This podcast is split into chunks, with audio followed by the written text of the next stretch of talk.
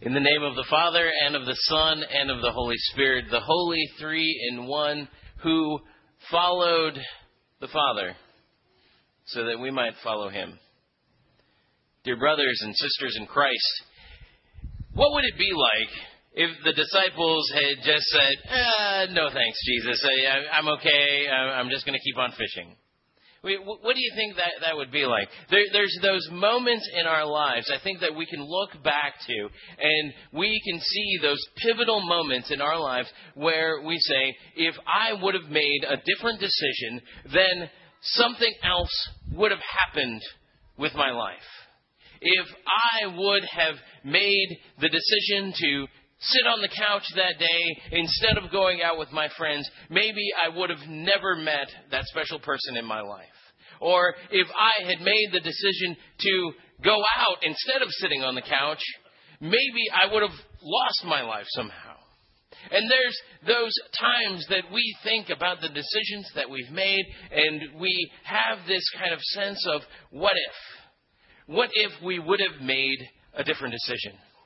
And what would have it been like if Jesus, if the disciples would have made a different decision when Jesus came and said, Follow me?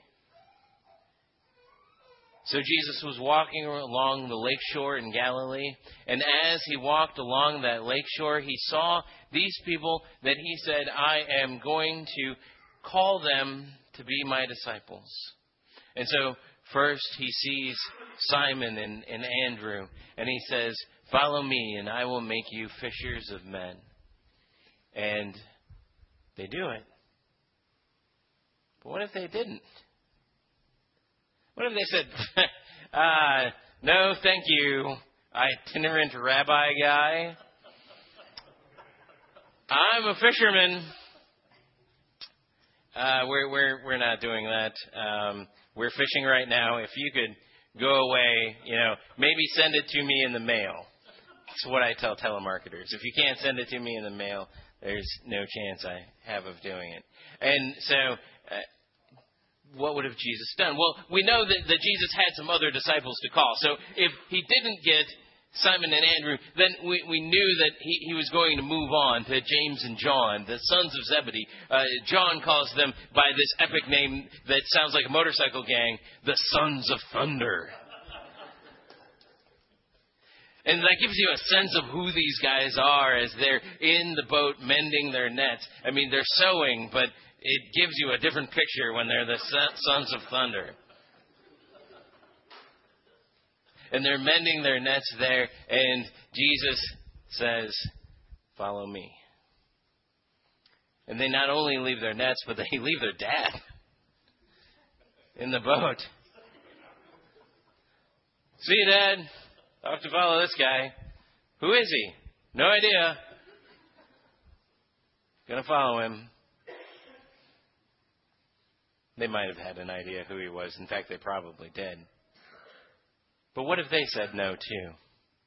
What if they said no? Uh, um, uh, I don't know if you can see this, Jesus, but uh, this is my dad in the boat, and uh, he's getting kind of old, and we need to take care of him. Well, then would Jesus go on to the next set of disciples?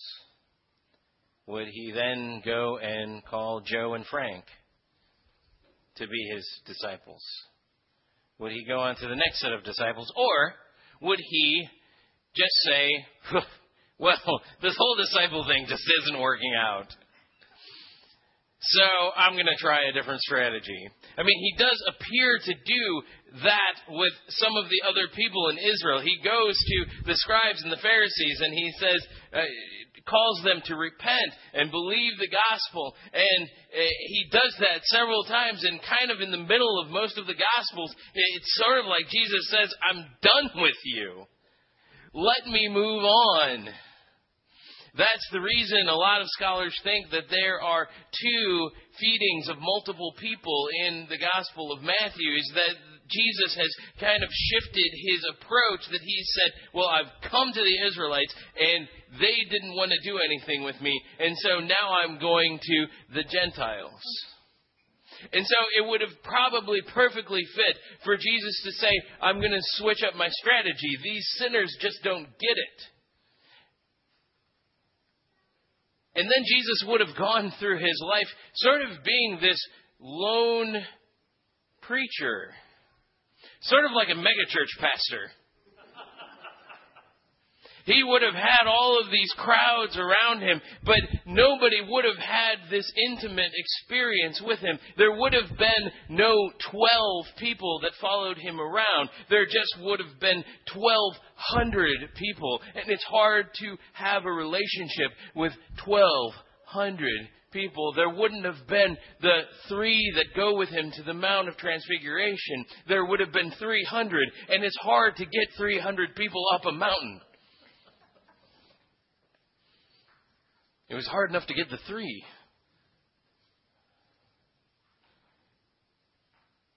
And so Jesus might have done that, but I don't think he would have. Because it wouldn't have made sense for Jesus to give up on this discipleship relationship that he had with people like Simon and Andrew and James and John. Because Jesus knew how important it was to have that intimate relationship with someone. He had that intimate relationship with God the Father and God the Holy Spirit from the beginning of eternity, which is a weird thing to think about. It'll actually probably make your nose bleed if you think about it too much forever, he has had this intimate relationship with two other people.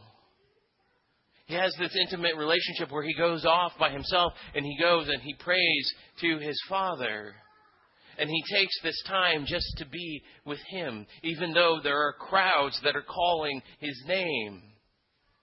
Because Jesus knows that there is something about that experience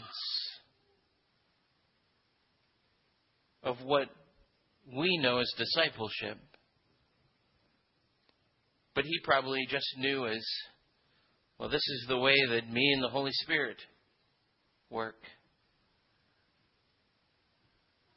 This experience of sharing life with one another, this experience of giving praise to one another, this experience of love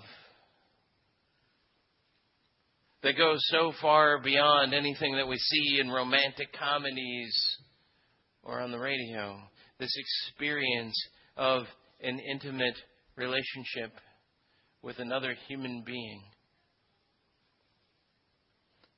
He knew that from his Father and from the Holy Spirit. And so it makes sense that he goes out and he calls these men these men who at first don't appear to be in any way, shape, or form what he should be looking for. He goes to fishermen instead of to scribes and religious authorities. He goes to fishermen instead of going to other rabbis. He goes to fishermen. And I think he goes to fishermen to say, that there is something about him that will always call a disciple, no matter who we are.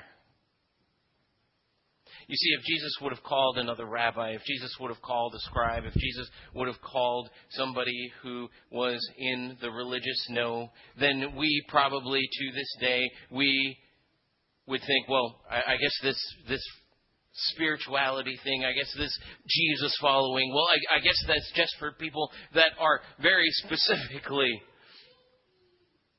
religious and are very specifically knowledgeable about all sorts of strange things and can find Habakkuk in the Bible.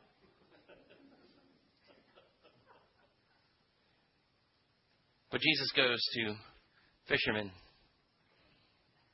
he, he goes to marketers. He, he goes to artists. He goes even to lawyers. He goes to people in the medical field. He even goes to people that are in the religious field. And He calls all of us, no matter what our vocations, to follow Him. Because we're that important to Him. That He wants us to have that discipleship relationship with Him through reading His Word, through having His sacraments, and even through our connections with other people in this church. That it's that important and that it's for everybody cannot be understated. And the other thing that cannot be understated is that it's even for the people that say no. Because at the beginning of this, I asked you what it would be like if the disciples had said no to Jesus, and in fact, they did. Every single one of them. The night in which he was betrayed, when we celebrate the sacrament, you'll hear those words, and you know that after he had that supper with his disciples, that by the time that the night was over, they had all said no to him. And he didn't leave them. He didn't go on to the next disciples and left them in their no. But he came back to them again. And he reinstated them. And he said all over again, as he says to us every time that we sin, he says, Follow me. Amen.